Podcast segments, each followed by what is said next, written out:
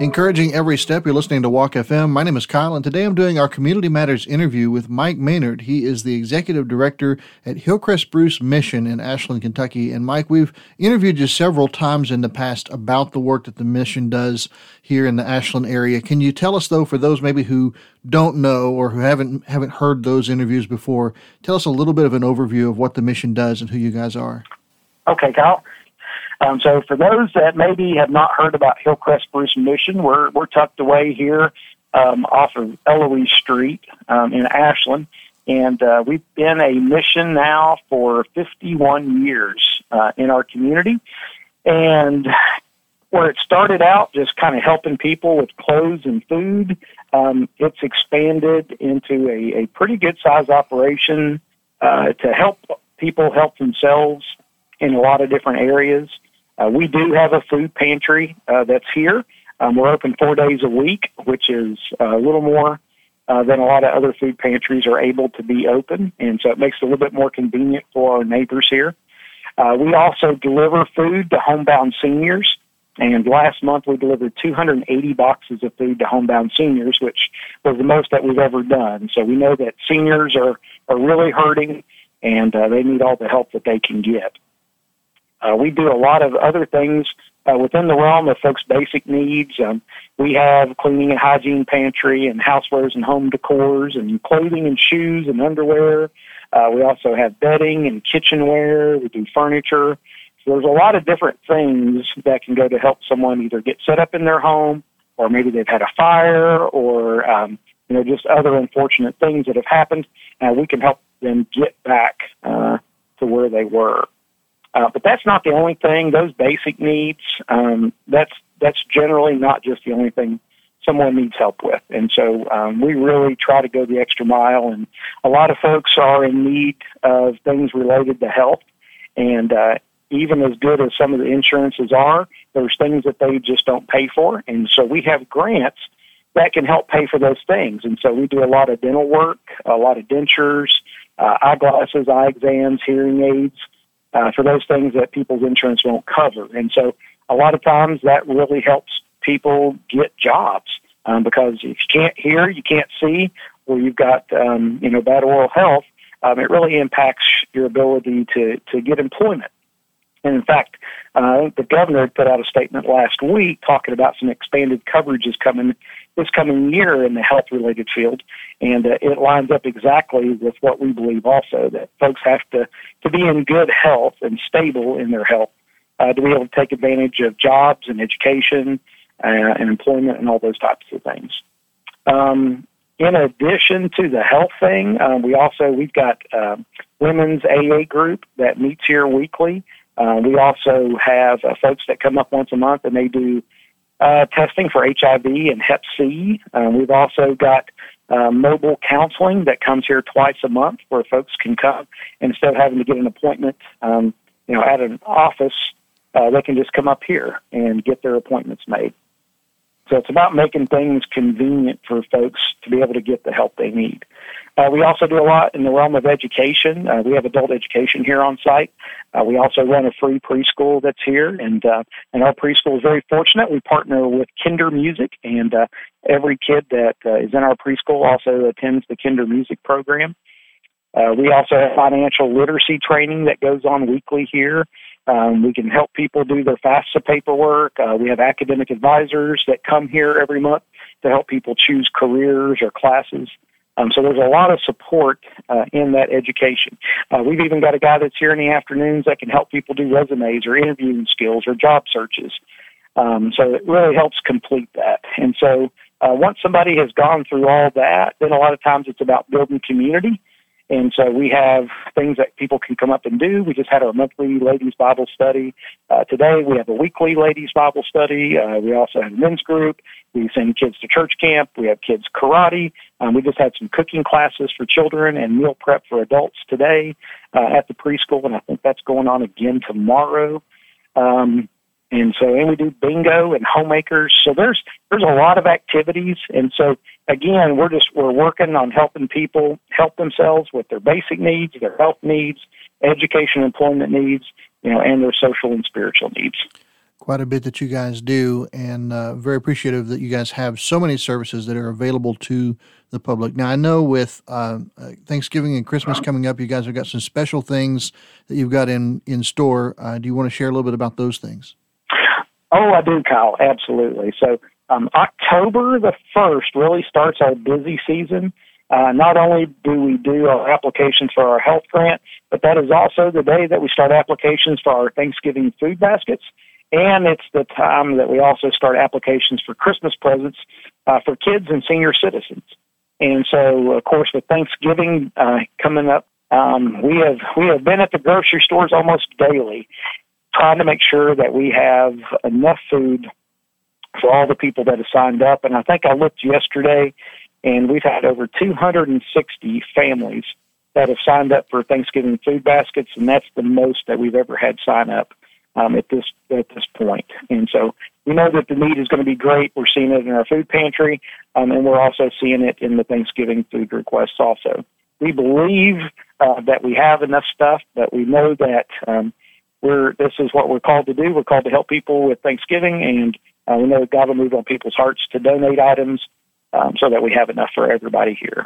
So, so it looks to be a really good Thanksgiving, and um, you know, and uh, as I mentioned uh, with the Christmas, so we have a program where uh, you know parents can sign their kids up uh, to get presents if they're struggling with that. Um, we also have a program where senior citizens can sign themselves up. Um, so a lot of times, um, our senior citizens that are homebound are maybe not thought of as much as the kids are, and so but we started doing this a few years back. And I think last year we had 140 senior citizens that had signed up uh, for for Christmas presents. And when you when you read their wish list of what they would like to have, um, sometimes man, it just almost breaks your heart. It's um, they would like some house shoes or a robe or um, maybe they they want some like a basket of fruit. Um, it's really not uh, you know luxury items or extravagances that you might think. Um, it's just it's their basic things that they need, um, you know, in their house. And so, um, and so we have a lot of folks that call and they want to just to adopt seniors for Christmas because, um, cause it's just, just so sweet. Um, so but we've already had, I think over 350 total, um, that have signed up for that program. And so we partner with a lot of churches and a lot of individuals and businesses that, uh, come, come to us and want to, want to adopt all these folks for Christmas. Uh, we'll also, um, starting the first Tuesday in December, we will begin our Christmas store. And uh, our Christmas store is uh, items that are Christmas related that we saved up all year long. Um, it's Christmas trees, it's Christmas wreaths, it's decorations, it's ornaments, it's wrapping paper, it's knickknacks, um, it's Christmas clothes, it's Christmas books and Christmas movies, and then it's everything that we've gotten over the last year that's new or like new.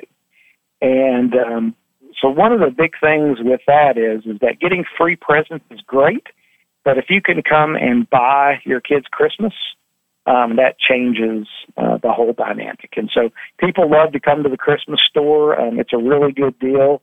Um, nothing is over five dollars, and um, and people can get a lot of good stuff uh, for the money that they've saved up and um, and we have we have a lot of people, and I think we'll probably have between ten and fifteen thousand items this year for our Christmas store. My whole attic is full right now, and uh, as we get closer to Christmas, we'll have a lot of folks that will be donating more Christmas items, and so every day the Christmas store is refilled completely.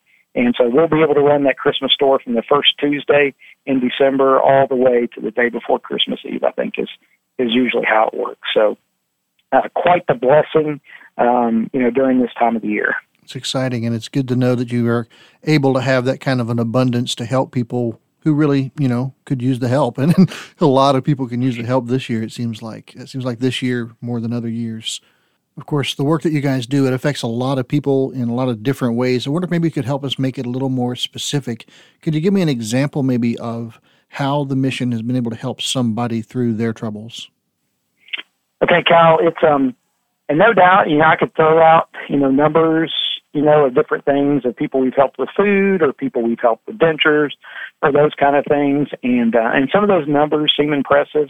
Um, but it, it is really about the individual lives that have been changed that, that, that are the most impactful. And so uh, here recently, here it was probably about six weeks ago or so, um, we had a guy that had found his way to us, and um, and he was a veteran, and um, and he had um, he had had a place that he was living, and everything was going good. He was working, and but then uh, some some things happened uh, there um, that just made it a, a not a good place for him to be. And so, and he ha- he had to leave, and he didn't really have a place to go.